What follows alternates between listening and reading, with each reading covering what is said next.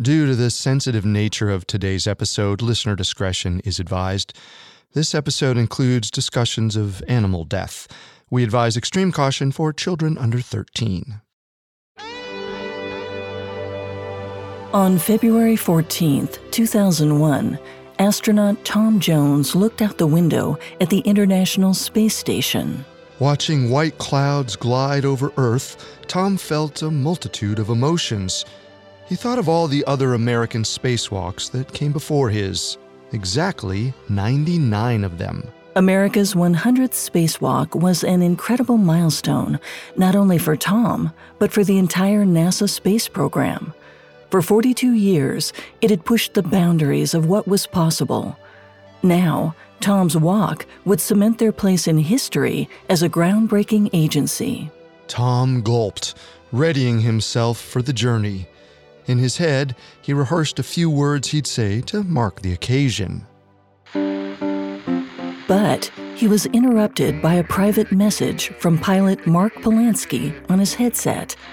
NASA Mission Control Houston had just alerted him that their count was off. Tom's trek would not be the 100th American spacewalk. He would be the 101st. They'd miscounted. Tom was flabbergasted. Why did it take them so long to catch this mistake? Was it really an error? Or did the calculations include a secret spacewalk that no one was supposed to know about.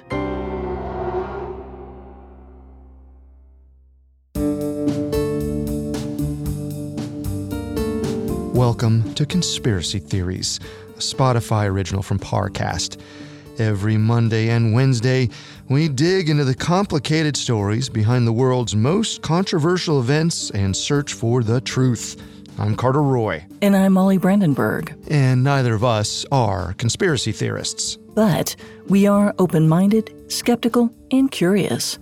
Don't get us wrong, sometimes the official version is the truth. But sometimes it's not. You can find episodes of Conspiracy Theories and all other Spotify originals from Parcast for free on Spotify. This is our first episode on the secrets of NASA for decades, the American Space Agency has continued to push the boundaries of what's possible into the extraordinary.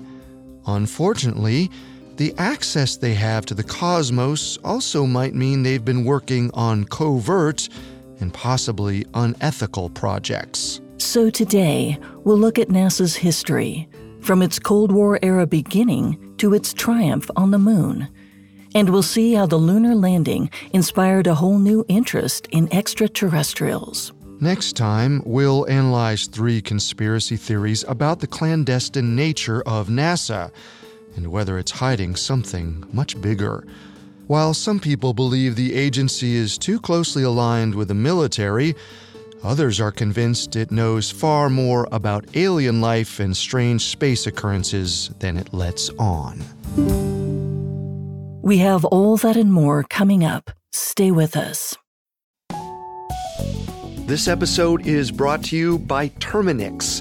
There's one thing we can all agree on dealing with pests is a pain. But luckily, Terminix can help because when pests show up, so does Terminix. With over 95 years of experience, they have what it takes to take on any pest problem fast. So if your home or business has pests, don't stress it, Terminix it.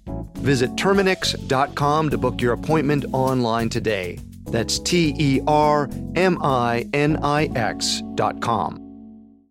This episode is brought to you by BetterHelp. Bottling everything up can be really bad for you in the long run and have some terrible consequences. And this isn't a conspiracy theory the more you let things build up, the more of a toll it can take on your mental health. I know for me, in dealing with some traumatic events in my life, I had the tendency to think, well, they've already happened. I'm okay. Other people have it worse. It doesn't matter much. And through therapy was really able to understand how those events impacted me and changed how I'd started to see the world in ways that weren't great and were sometimes making my life worse. So therapy or dealing with any traumatic events you've had might really help you in terms of how you can live in the present moment now. So, if you want to give therapy a try, check out BetterHelp. It's entirely online, convenient, and flexible. It's also really easy to get started. Just fill out a brief questionnaire to get matched with a licensed therapist. Get it off your chest with BetterHelp. Visit betterhelp.com slash conspiracy today to get 10% off your first month. That's betterhelp, H-E-L-P dot com slash conspiracy. This episode is brought to you by Anytime Fitness. Forget dark alleys and cemeteries. For some, the gym is the scariest place of all, but it doesn't have to be. With a personalized plan and expert coaching, Anytime Fitness can help make the gym less frightening. Get more for your gym membership than machines. Get personalized support anytime, anywhere. Visit AnytimeFitness.com to try it for free today. Terms, conditions, and restrictions apply. See website for details. By 1950, the Cold War was in full swing. Just a year earlier, U.S. President Harry Truman announced that the Soviet Union had successfully tested its first nuclear bomb. And ever since, the United States and the USSR had been trying to one up each other. In 1952, the U.S. tested the first hydrogen bomb, cementing its authority as a hegemonic nuclear power. Then, in 1954, the Soviet Union established the KGB, the spy agency rivaling the CIA, which would strike fear in the minds of American politicians and citizens alike for years. It was a game of cat and mouse. The U.S. would take two steps forward, only for the Soviets to catch up just months later.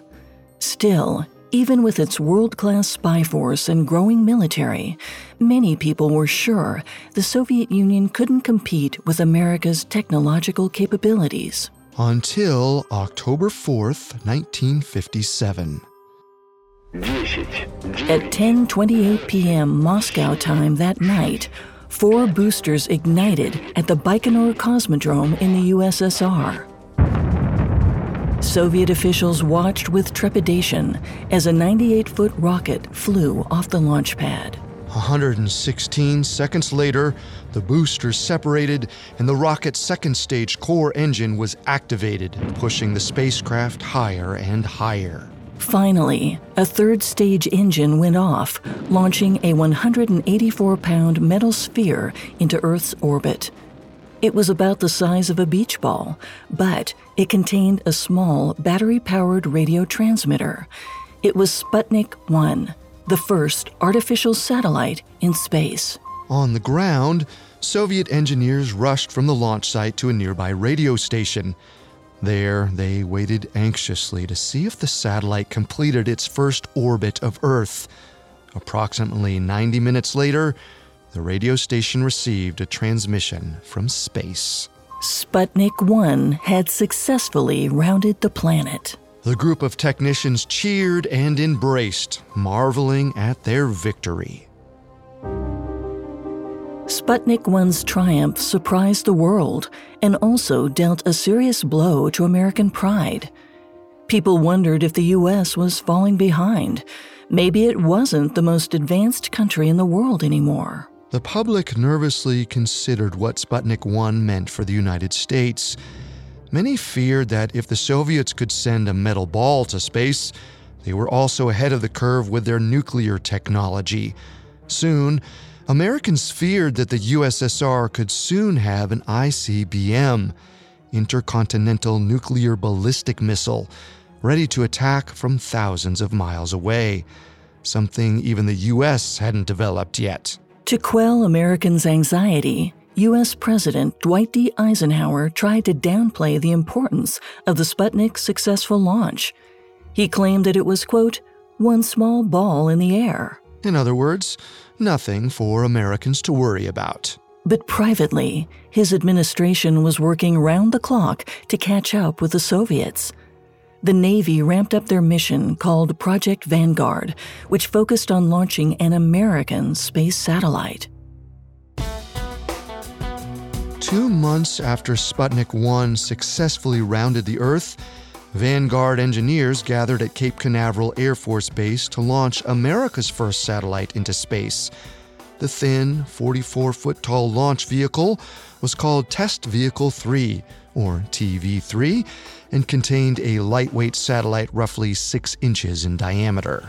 As people on site watched in anticipation, the rocket's boosters ignited with gray smoke. Bright orange flames burned at the base.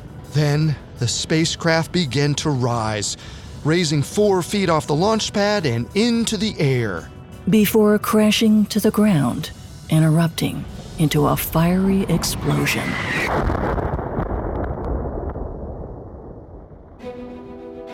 Unfortunately for the US government, most of America quickly knew about the rocket's failure. Newspapers around the world wrote about the disastrous launch, soon earning the nickname Flopnik.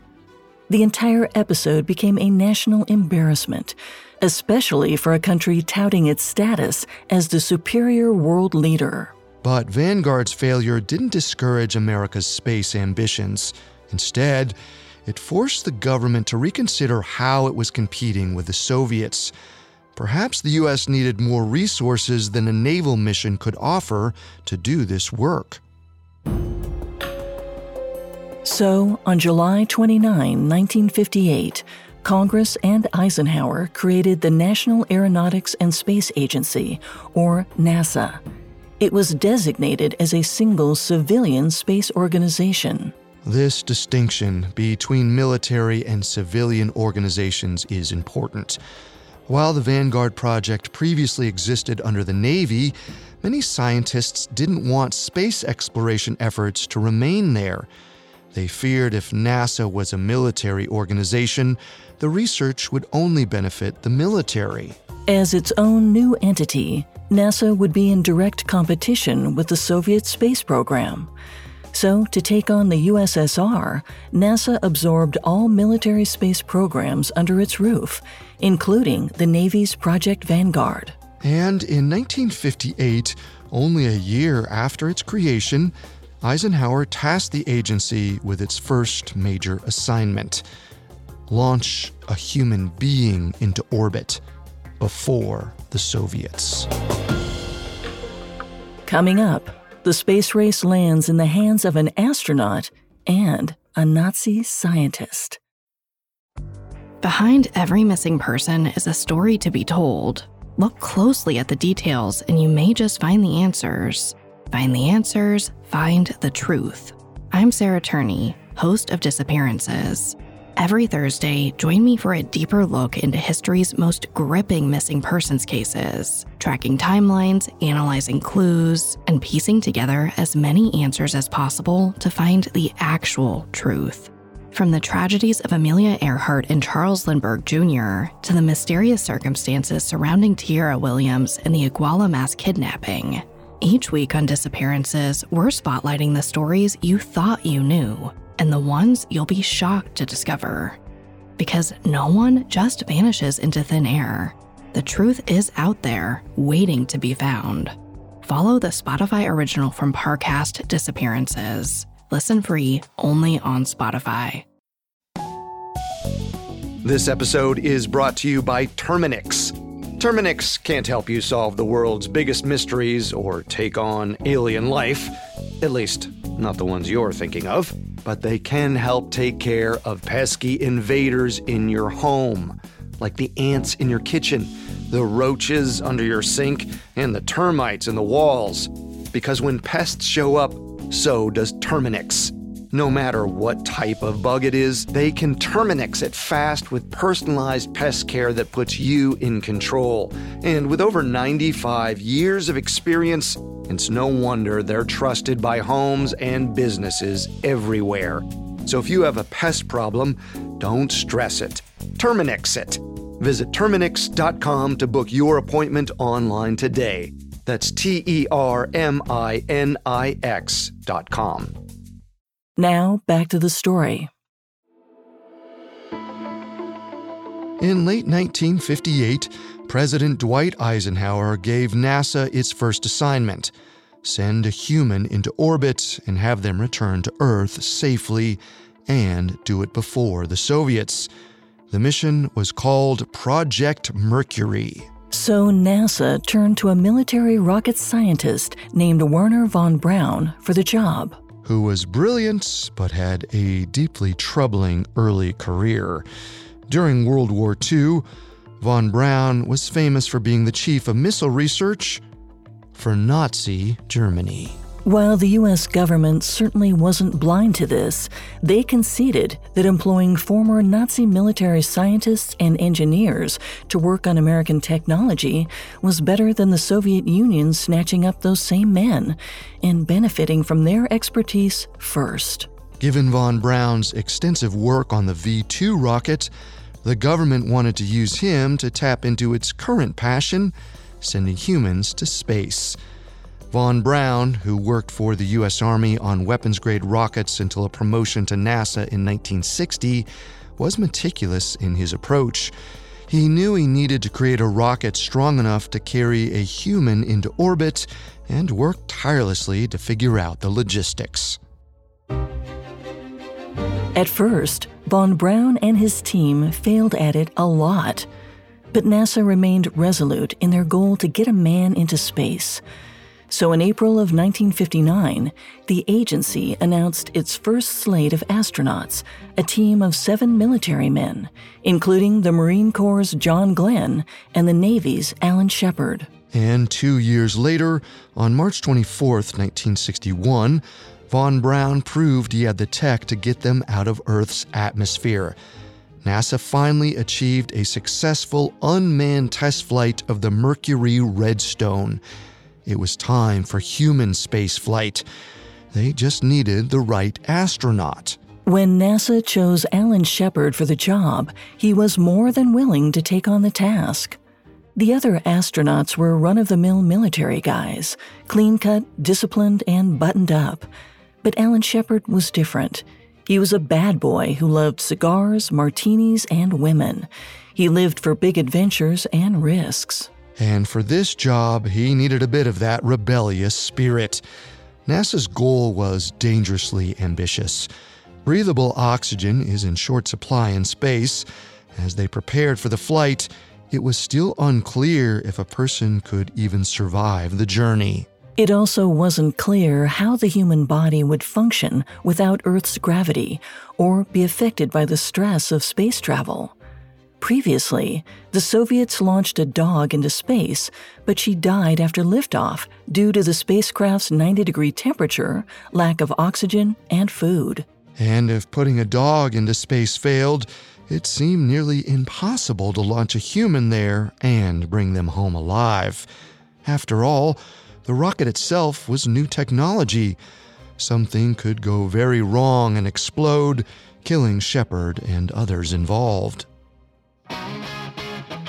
In light of this, von Braun and NASA wanted to err on the side of caution. He scheduled more tests, which delayed the launch for several months. Alan Shepard wasn't pleased and grew impatient. His main priority was to beat the USSR and become the first man in space. He was convinced that the Soviets could catch up to them at any moment. And he was right. On April 12, 1961, at 9:07 a.m. Moscow time, the Soviets launched Vostok 1, a spacecraft made with a ballistic missile. And 27-year-old cosmonaut Yuri Gagarin sat at the top of the vessel. The missile propelled Vostok into Earth's orbit, where Gagarin spent over 100 minutes. Then, gravity pulled him back down toward the ground. During his descent, he ejected himself from the capsule at 23,000 feet and pulled open his parachute. After floating back down to the ground, alive, Gagarin became the first person to travel to space and return safely. Once again, the USSR had beat the US to a space milestone. In light of this feat, the mood in America was notably more desperate. Even President John F. Kennedy felt helpless. In an April 20th memo, he wrote, quote, Do we have a chance at beating the Soviets? Is there any other American space program which promises dramatic results in which we could win? A week later, JFK's vice president, Lyndon B. Johnson, replied to his memo. In the document, Johnson admitted the Soviets had accomplished more space feats than the U.S., but pointed out they hadn't achieved one thing landing on the moon. LBJ suggested that if NASA could put all its efforts into making it there first, it'd help defeat the Soviets once and for all which, while it sounded incredible, still came with one big caveat it was going to take a lot of money. LBJ estimated it might need at least around $1 billion every year. However big the price tag, JFK would take it to Congress and NASA would keep pressing forward. Three weeks later, on May 5, 1961, after many tests and delays, the Mercury Redstone booster launched Alan Shepard and the Freedom 7 into space. He exited the planet's gravity for about five minutes, but didn't quite make it into orbit. Instead, Shepard fell back down to Earth and landed in the Atlantic Ocean. It was a bittersweet victory because, on one hand, in that 15 minute flight, Shepard officially became the second human to go to space. No small feat. But on the other, it still paled in comparison to the Soviets, who, of course, did it first. To boost national morale, it was clear that Americans needed something even bigger. Like LBJ suggested send a man to the moon. Suddenly, it seemed possible, especially with the U.S. government fully on board. By this point, House Committee on Science and Aeronautics Chairman Overton Brooks wrote a memo to LBJ. In it, Brooks wrote that the committee approved of the U.S. doing whatever it took to become leaders in the space race, including spending billions of dollars. Nearly three weeks later, on May 25, 1961, JFK appealed to Congress to approve a massive increase in space spending. To put a man on the moon served dual purposes. It would raise American morale and defeat the Soviets in space once and for all. To accomplish that, JFK asked Congress to fund NASA an extra 7 to 9 billion dollars over the next 5 years.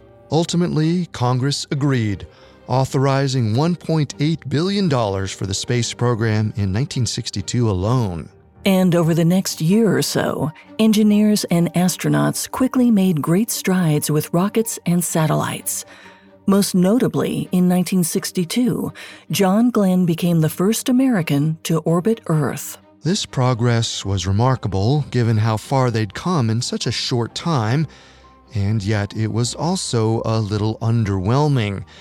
It seemed like after the heightened panic of 1961, some Americans were starting to care less about how the space race affected the Cold War. By 1962, the United States, USSR, and Cuba peacefully settled the Cuban Missile Crisis. And a year later, in 1963, the Soviet and American governments signed a treaty to severely limit nuclear bomb testing. With tensions easing, it seemed like maybe the Soviets' desire to reach the moon was too. In hindsight, we know that was all a front. The Soviets were conducting their own secret program to reach the moon. Despite the fact that the Americans and Soviets sat on opposite sides of the world, both countries still ran into the same problem with their projects money. A secret CIA memo released in 1966 valued the U.S. space program at $4 billion annually as of 1963, while estimating the USSR spent $2 billion a year in the same time span. The Americans constantly ran over budget, while the Soviets struggled with mismanagement. So, with tensions thawing and costs rising, JFK made a surprising proposal during a United Nations speech on September 20th, 1963. He asked the USSR to team up for a joint space mission to the moon. USSR leader Nikita Khrushchev didn't bite. At first, he blatantly rejected the offer. But as his son Sergei revealed to a space news site in 1997, Khrushchev had second thoughts a few months later. In the early 60s, the Soviets struggled to develop their manned rocket called N 1 due to money troubles and mechanical failures. Suddenly, the premier was interested in the partnership and saw it as an opportunity to harness American technology for the USSR. By then, it was too late, though. On November 22, 1963, JFK was assassinated, and his successor, Lyndon B. Johnson, didn't extend the same olive branch. A year later, the Soviets forced Khrushchev to resign. Any chance of a partnership disintegrated.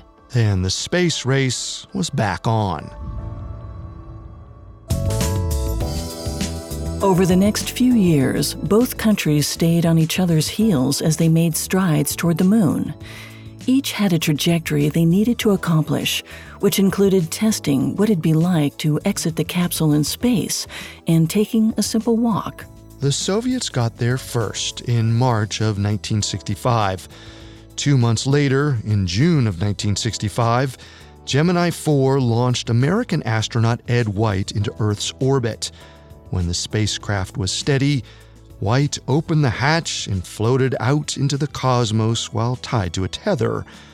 Overlooking Earth's deep blue oceans, he completed the second spacewalk ever during a four day journey. With each successful manned spaceflight, NASA crews spent more time in the cosmos, inching towards the moon. And by 1967, the agency had sent several missions to test unmanned launchers and spacecraft on the lunar surface, over 230,000 miles away on average, just to see if they could survive. When they did, one thing was clear the time had come to test humans in the vessels. A year later, NASA launched three American astronauts to circle the moon in distant lunar orbit. When the mission was a success, it further cemented the idea that NASA really could send a man to the moon. By 1969, the stage was finally set for the first moon landing, but one question remained could they do it before the Soviets? Coming up, an unexpected sighting on the first moonwalk. This episode is brought to you by Anytime Fitness. Forget dark alleys and cemeteries. For some, the gym is the scariest place of all, but it doesn't have to be. With a personalized plan and expert coaching, Anytime Fitness can help make the gym less frightening. Get more for your gym membership than machines. Get personalized support anytime, anywhere. Visit AnytimeFitness.com to try it for free today. Terms, conditions, and restrictions apply. See website for details. Want a website with unmatched power, speed, and control? Try Bluehost Cloud, the new web hosting plan from Bluehost, built for WordPress creators by WordPress experts. With 100% uptime, incredible load times, and 24 7 WordPress priority support, your sites will be lightning fast with global reach. And with Bluehost Cloud, your sites can handle surges in traffic no matter how big. Plus, you automatically get daily backups and world class security. Get started now at Bluehost.com. Now, back to the story.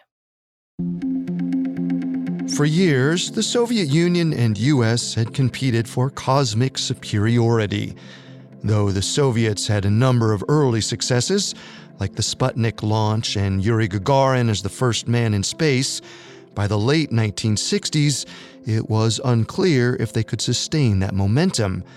Behind the scenes, the Soviet aerospace program dealt with a long list of problems, including chaotic management, lack of funding, and exploding equipment. This stagnation ultimately led to the United States' first and biggest victory in the space race.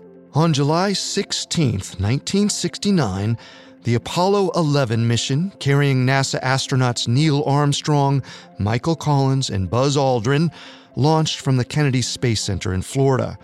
First, the spacecraft joined Earth's orbit, then used an S 4B booster engine to propel it toward the moon. And four days later, on July 20th, Armstrong and Aldrin became the first men to walk on the moon. As Armstrong stepped onto the lunar surface, he narrated what it was like and said what would become his most famous quote It's one small step for man, one Two days after the moonwalk, the United States Information Agency estimated a total of 650 million people worldwide watched the moon landing live on TV. At the time, it was the most watched event in television history. Everyone wanted to know more about the lunar heroes. Much to their disappointment, interviews or celebrations weren't the most pressing matters at hand. The men still had to get back to Earth safely. After the world waited in great anticipation, on July 24th, the Apollo 11 astronauts returned home, splashing down in the Pacific Ocean. They landed 900 miles southwest of Hawaii, and a naval aircraft carrier called the USS Hornet brought them in aboard, as planned. Then, Navy authorities ushered them into a small trailer for almost three weeks of quarantine. Which was actually a part of the plan, too. See, at the time, scientists didn't know much about the moon and what was on it. They were worried the astronauts could potentially bring back alien microbes or germs. NASA even feared the crew could spread a lunar plague on Earth. Yet, when the U.S. government disclosed the quarantine to the American public, people went into a tizzy. As astronomer Seth Shostak told Live Science, the moon landing served as a light bulb moment. For those interested in space travel, the mere suspicion of moon organisms sparked an intense debate about extraterrestrial life. It made them wonder if humans could journey across the cosmos, why couldn't aliens? And what one Apollo 11 astronaut saw on the spacecraft only added fuel to that fire. In the mid 1970s, NASA released the audio transcripts from Apollo 11. UFO enthusiasts latched onto one specific detail. In the radio transmissions, Buzz Aldrin reported seeing an unidentified object during the mission.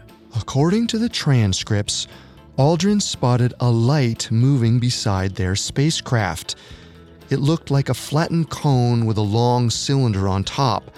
NASA's official record stated that the S 4B booster detached from the main spacecraft and eventually flew by the moon. And that's the story NASA and Aldrin stuck to for decades. Years later, Aldrin wrote on Reddit, quote, it was either the rocket we had separated from or the four panels that moved away when we extracted the lander from the rocket. I feel absolutely convinced that we were looking at the sun reflected off one of those panels.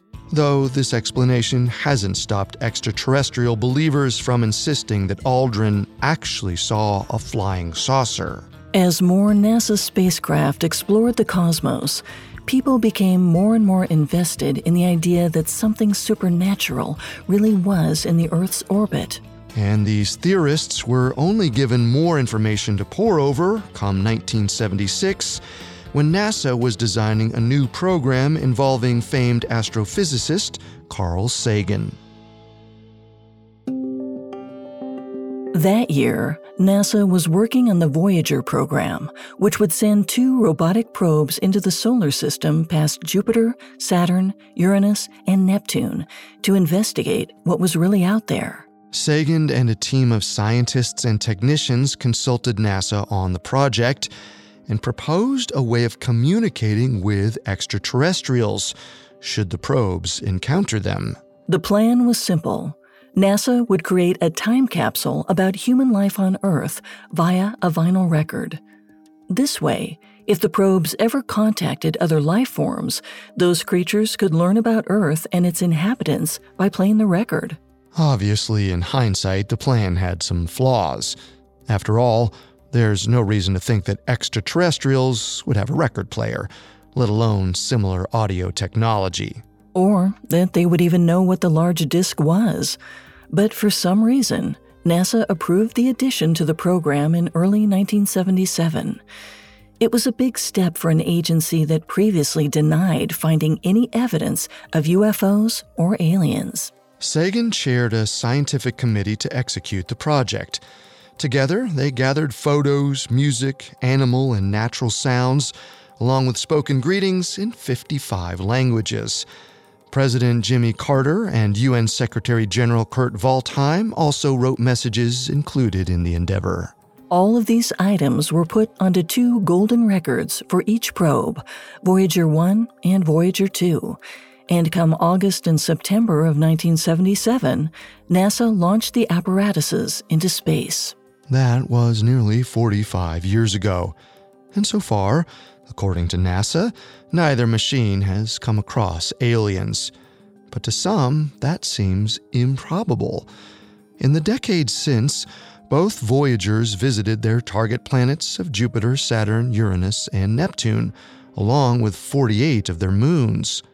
And after Voyager's success, other manned and unmanned missions followed, making miraculous discoveries about our solar system.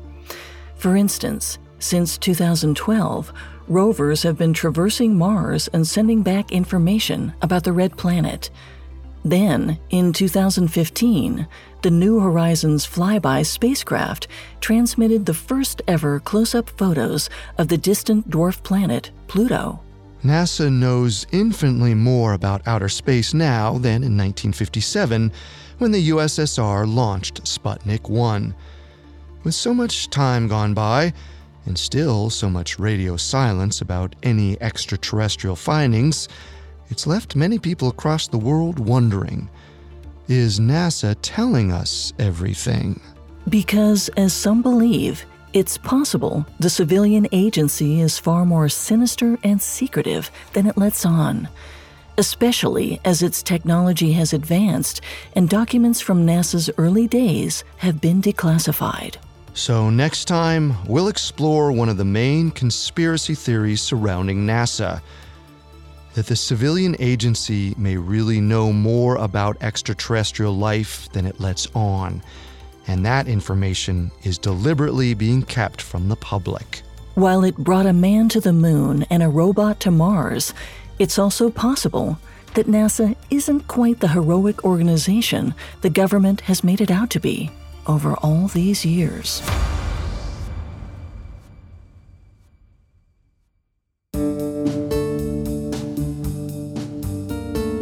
Thanks for tuning in to Conspiracy Theories. You can find all episodes of Conspiracy Theories and all other Spotify originals from Parcast for free on Spotify. We'll be back next time with a new episode. Until then, remember the truth isn't always the best story. And the official story isn't always the truth. Conspiracy Theories is a Spotify original from Parcast. Executive producers include Max and Ron Cutler. Sound designed by Dick Schroeder, with production assistance by Ron Shapiro, Nick Johnson, Trent Williamson, and Carly Madden. This episode of Conspiracy Theories was written by Mallory Cara, with writing assistance by A.P. Boland, edited by Amber Von Schassen and Mackenzie Moore, fact checked by Kevin Johnson, researched by Bradley Klein, and produced by Bruce Katovich. Conspiracy Theories stars Molly Brandenburg and Carter Roy. Hi, listeners. I'm Sarah Turney, host of Disappearances. In 2020, I used social media to help bring justice to my sister Alyssa's nearly two decades long disappearance. Now, every Thursday, I'm exploring the many reasons people disappear and finding that the truth may be even harder to locate than the person. Follow the Spotify original from Parcast Disappearances. Listen free only on Spotify.